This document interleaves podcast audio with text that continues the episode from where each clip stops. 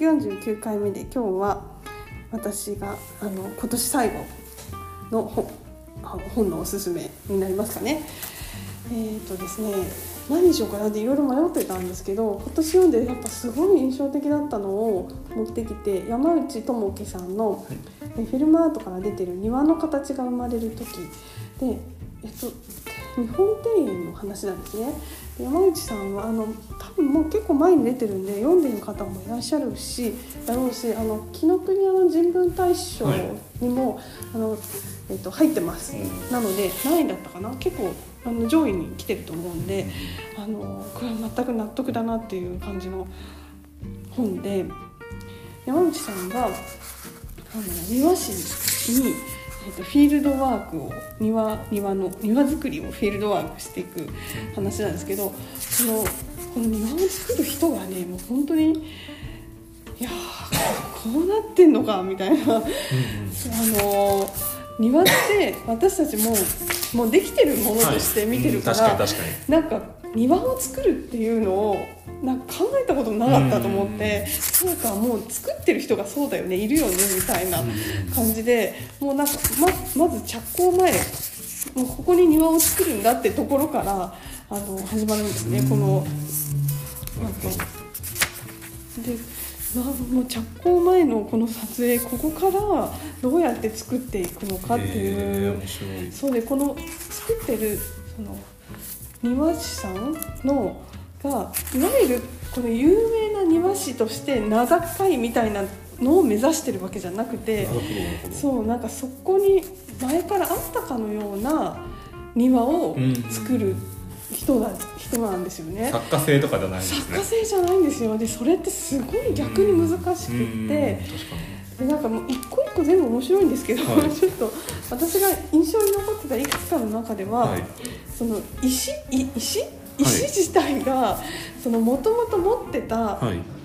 あの個性みたいなのがあるとかでそれどこに置くかによってそのいいとか悪いとかっていうのをやっぱ庭師には見えるんですよねここはちょっと違うとか。もう本当にこっちとしてな何が何なのか全然わかんないのをそれをこの山内さんはすごくこう一個一個聞いてその置いた石が仮置きに過ぎない、はい、一生懸命こうメモしたりとか、分析したりしてるのにやっぱりその庭師さんが見て、うん、ああでもないこうでもないってやっぱこっちにしようかみたいな、はい、突然変わったりするんだよね。でなんかこうこれなんかいわゆる情熱大陸的な、はい、あのもうああでもないこうでもないやりながらどうやって庭ができるか。そのな。んていうかこう、はい、庭ってその石自体もその過去のどこからか来た石だし持ってきた石だし自然のものなんですよね。うん、で、ね、で実際こう作っても庭ってどんどんこう作った後も変わっていくじゃないですか。そうですよね。色も変わるし苔が生えて。苔が生えて大きさも変わるしで、そういうのも含めた上で、うん作っていくっていうのがもう本当に見事にその庭師の目線っていうのをちゃんとこう浮かび上がらせてるんだけどでも庭師さんたちって本当感覚でやってるから多分言葉じゃないんですよね。でその言語化されてなかったものをあの山内さんが丹念に やっていていやこれはなんかすごいなと。石ってそんな風に、あのこうどう埋めるかみたいなのとかね、はい、どう見せるかみたいな、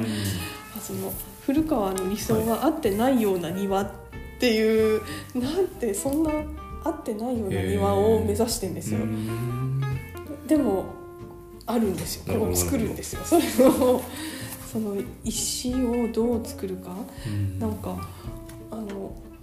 私クリスチャンなんで、はい、岩石の話のなんか歌とか聖歌とかがあるんですよ。なんか、はい、あの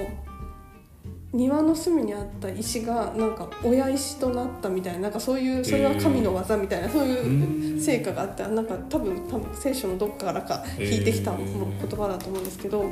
だから要するに神の技みたいなものなんですよね。なんか誰がこう意図してないけれどもそれがこう中心となっていくみたいな。でそれを多分庭師には見えるというか感じることができるみたいな。そういう話だななんていうのもちょっと頭にふと思い浮かびながらあのすごい庭みたいな。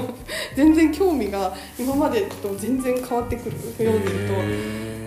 と。ででここにあった岩とかにあ庭というかこのなんですか石ですね。その石。をどう置くかそれから木をどう置くかっていうのをひたすら考えていきつつもそのねなんかお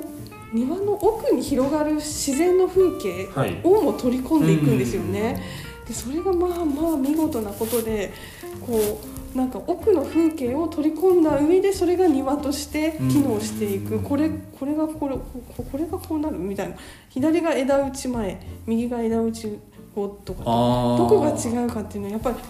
奥のこう、空が広がっていくそれで自然が抜けるっていうのも考えて、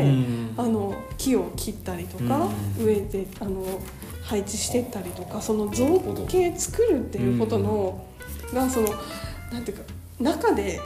普通こう手元の中で見える範囲でやるものをなんか広がっていく感じ？うまく説明できないんですけどそれも含めて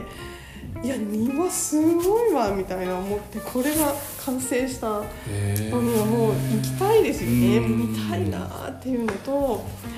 やっぱり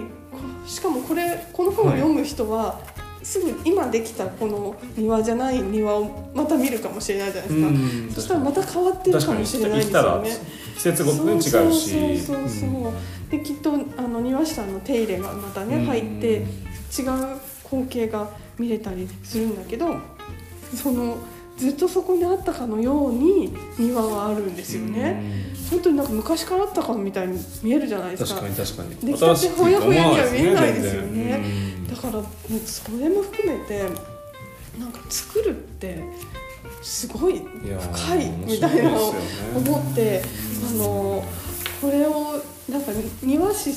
であり、哲学のね美学者なのかな？あの研究者でもある山口さんならではの本当に素晴らしい一冊で。でなんかちょっと他に行ってた間にこう突然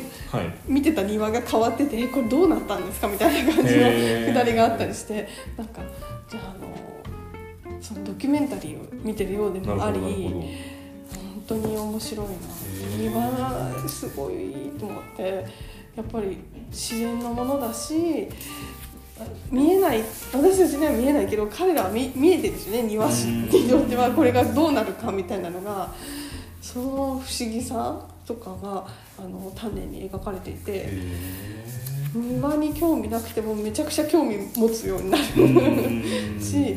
やっぱりそれこそあのさっきあの、ね、京都じゃないけど、はい、そういう日本庭園とか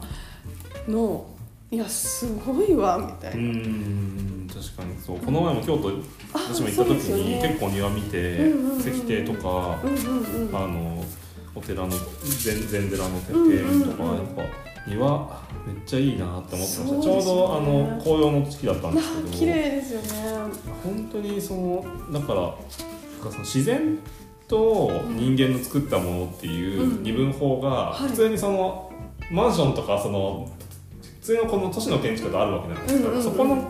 境目っていうものが本当ないものを作ってるわけじゃないですか、人間が作っ人間のうちやってんだけど でもじゃあこれ人間のものなのかっていうとそうなの。そこのところいやなんかでもなんかこれってでも割と超ストイックな感じでひたすら庭の話ね、そうなんですそうなんです。本当にひたすら庭なんですよ。でそこがまたななんていうかこうブレなさがすごい好印象というか最高だなと思って、いやもう多分語っても語りきれないぐらい庭については、すごい深い世界的なことがひたすら書いてそうなんですよ。だから本当に庭師を目指したくなるんじゃないかっていう人もいるぐらいだと思いますよ、えー、でもすごいあの哲学的なこともたくさん書いてます、そうなんです。いや確かになんかそのなんとなくすごい最近興味あって庭とかに。その多分その庭っていうもの自体ももちろん大事だと思うんですけど、そのやっぱその何か人間にとって重要なものが多分こう庭を作るっていう行為にすごいあるんじゃないかなって気がしてて。だから例えばその人間関係とかもそういう部分ってすごいあるんじゃないかなと思ってて。例えばその誰かを例えば育てるとかなった時にそのこっちがコントロールしてプランを立ててカリキュラムを作ってやるみたいな、まあ、無理なわけじゃないですか。なんかその全部その私が作りましたみたいなものを作ろうとするっていう発想で何かを育てようとしても絶対できないし、うんうん、なんかそのそういうものの考え方というのが何かを生み出すとか何かを実現する時のヒントがすごい庭ってあるんじゃないかなという気がなんとなくずっとしてて。そういう点でもなんかこれ読んでいくと。なんかね庭ってほら植物はこっちの方にあの日が当たるから、うんはい、こうね、はい、草がこうどんどん増えていくとかっていうのあるじゃないですか。うんうん、そうするとこっち側が違くなるとかなんかふ見えてる風景が変わってくるとか、うん、そういうのも多分考えながら日当たりとか全部含めて視線とかも含めて考えられてるんだろうなと思いながら。植物がどっちに行きたいのかみたいなことを本当に本当に。そうだからすごいなんかその時間芸術というか、うん、そのなんかその時そうであるというだけじゃなくてどう変化していくかも含めて作ってるからすごいそういうそうなんですよ、ね、しかもそれも自分でコントロールあ半分できない半分できないんですよね。そうでもなんかじゃあ何でもありかっていうと全然そんなことなくてすごい緻密に計算し計算というか、うん、やっていくっていうのが。いやこんな世界かと思って。ななんかその比率黄金比みたいなのがあるんですか？そういうのはもうあんまないんですか？なんかみなんかあるんだけど多分あるあるんだと思いますよ。ちょっとあの詳しく読読んでみるともしかしたら、うん、書いてあったかもしれないけどでもそういうことじゃない？ないってことですね、うん。うん、多分その何かを当てはめて作ってるわけじゃないとですね。だそうなんですよね、うん、そこが謎でありでもその庭の面白さでもあり、確かに。いやこの問いもめちゃめちゃ面白いですね。例えば造形的達成はどこからやってくるっていう。どこでこれが多分完成したかってそれ本当にそうだよなと思って。じゃあ出来上がってはい完成なのかっていうと多分そうじゃないんですよね。あのそこがこう時間の流れとともに完成していく変化しつつある、庭ってそのどこまでで完成。じゃあこれでとりあえずよしってなるわけじゃないですか。それをよしとするタイミングとかもいやすごいなみたいな。すごい対対話ですね。この,、その古川さんっていう方とその著者の山内さんがもう結構そのやっぱその山内さんは学者というか、はいはいはい、ロゴスというかその哲学みたいな立場からめちゃめちゃ分析的に捉えつつ聞いてて、それに対して一言とかなんでしょ、うん、すごい。しかもめっちゃ矛盾みたいな、禅みたいなことたくさん言ってますね。そうなんですよ。そのね。面白い。えーみたいな。面白いですよ。面白いですね、うん、いやこれじっくり読みたいですねいやいいですよ、うん、自由だけど統一があるみたいな。ああねなんか。そういうの。うん。なんかつ作る人って本当になんか言葉が多分そこまで全部論理的に話そうとしてないから、逆に全部が名言に聞こえてくるっていうか 凝縮された何かそうそうそうなんです。でそれがまた面白くって。いやでもこれをちゃんと読んでちゃんと庭をじっくり見たい、ね、そう一緒にこう庭をこう見ながら、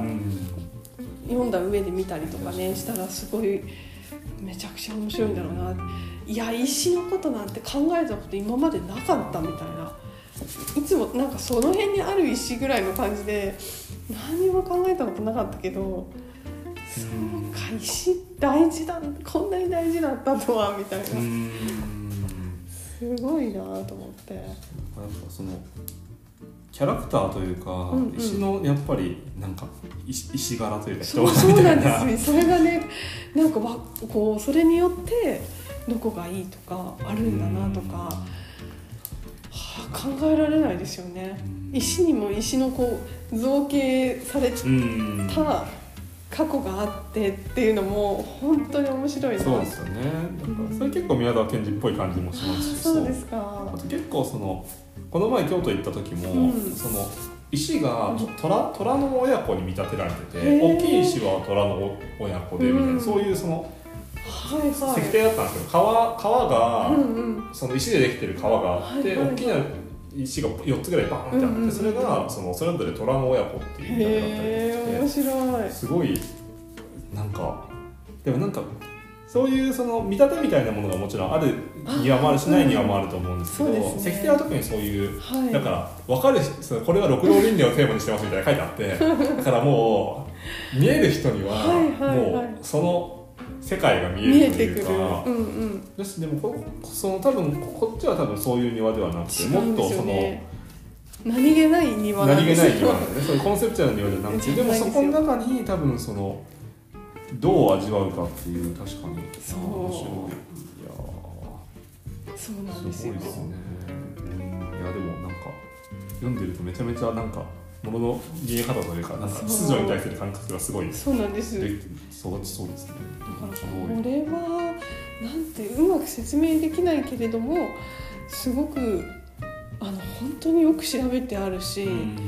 フィールドワークがもう丹念な丹念なフィールドワーク。すごい大変だったと思いますよ。でめちゃくちゃ面白いですよその分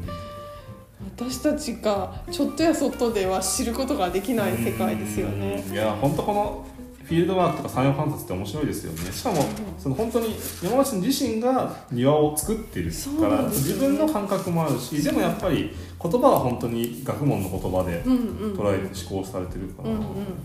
ーすごいななんかそういう点でもすごい面白いですよね。対話編的な感じで。全然違うロジックで生きてる人たちがそうなんですよね。どういうふうに分かり合えるのかみたいな、うんうんうんうん。うんでもうわすげえもこの図鑑見てるだけでめちゃめちゃ面白いそうですねそうそうだからなんか一回ざっと読んだんだけど、うんそうじゃなくてもっとその庭をしっかり味わってその作りをもう一回読みたいみたいな本でめちゃくちゃいろいろ詰まっててうんそういやなんかこの前その僕も京都行った時に、うんもうなんか相続なんていうんですか相続さんもあるの嫌だなと思って、はいはい庭に1時間半ぐらい行ったんですよあいいななんか割とそういう感じで、うんうんうん本当このこれどこの庭なんですか？これ。京京都京都なのかな、うんうんうんうん。やっぱなんかもう何も何もしないみたいな。そうそうですちょっと本読むぐらいで、うんうんうんなんかうんそういうの本当いいですね。ねえ。いやすごい面白い。な。これはあのいいなって、うん。なんていうか。いいですよ。あと写真もすっごい綺麗なんですよね。そう素敵ですうん、だからなんか面白いのないってもし聞かれたら、うん結構これ皆さんにおすすめできるんじゃないかななんて。そうですね。うん、年末年始ちょっとねこう、うん和の心み確かにたいなのがね確かに確かに確かにいいですね。あの日本のそういう日本庭園とかをねい行かなくても味わえるうん。確かにいやーすごいいいですね。うんなかなかいい本だなと思っております、だから結構読んだ人は多分ねすごいすごいいい本だったってあの評判みたいなので、うん。うん。なんか人に勧めたくなる感じ冷たの本ですね。くなるんですよね。面白いみたいな。いやーあでもめちゃめちゃ読みやすいですね。本当になんかもっとなんか哲学みたいな感じだと思ってたんですけどあ、めちゃめちゃうんうん。そういうね本当にドキュメンタリーというか。そうそうそうそうそう。だから本当、うん。あのゼロから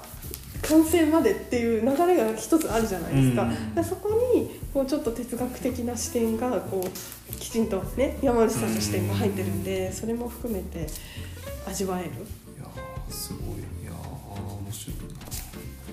いやーいいですね。いいんですよ。なのでちょっと読みます。しはい。あのなんか岡田さん好きそうだなと思って。好きです。前ご紹介したスファマロンとかも庭の本だったのであれはもうちょっとそそうですよのね。その庭に関わるもっとそのイメージとか神話みたいな話でしたけどこれはよりそういう庭の本当に手を動か手を動かしてるその現場というか。そうそうそうそう。いやいいですね。はいぜひちょっとあのおすすめなので、ね、なんか年末にちょうどよかったですねはい。読んでみてはいかがでしょうかということで。本日は、えーと「庭の形が生まれる時山内智樹さんの、えー、フィルムアートから出ています。ぜひおすすめです。ありがとうございます。ありがとうございました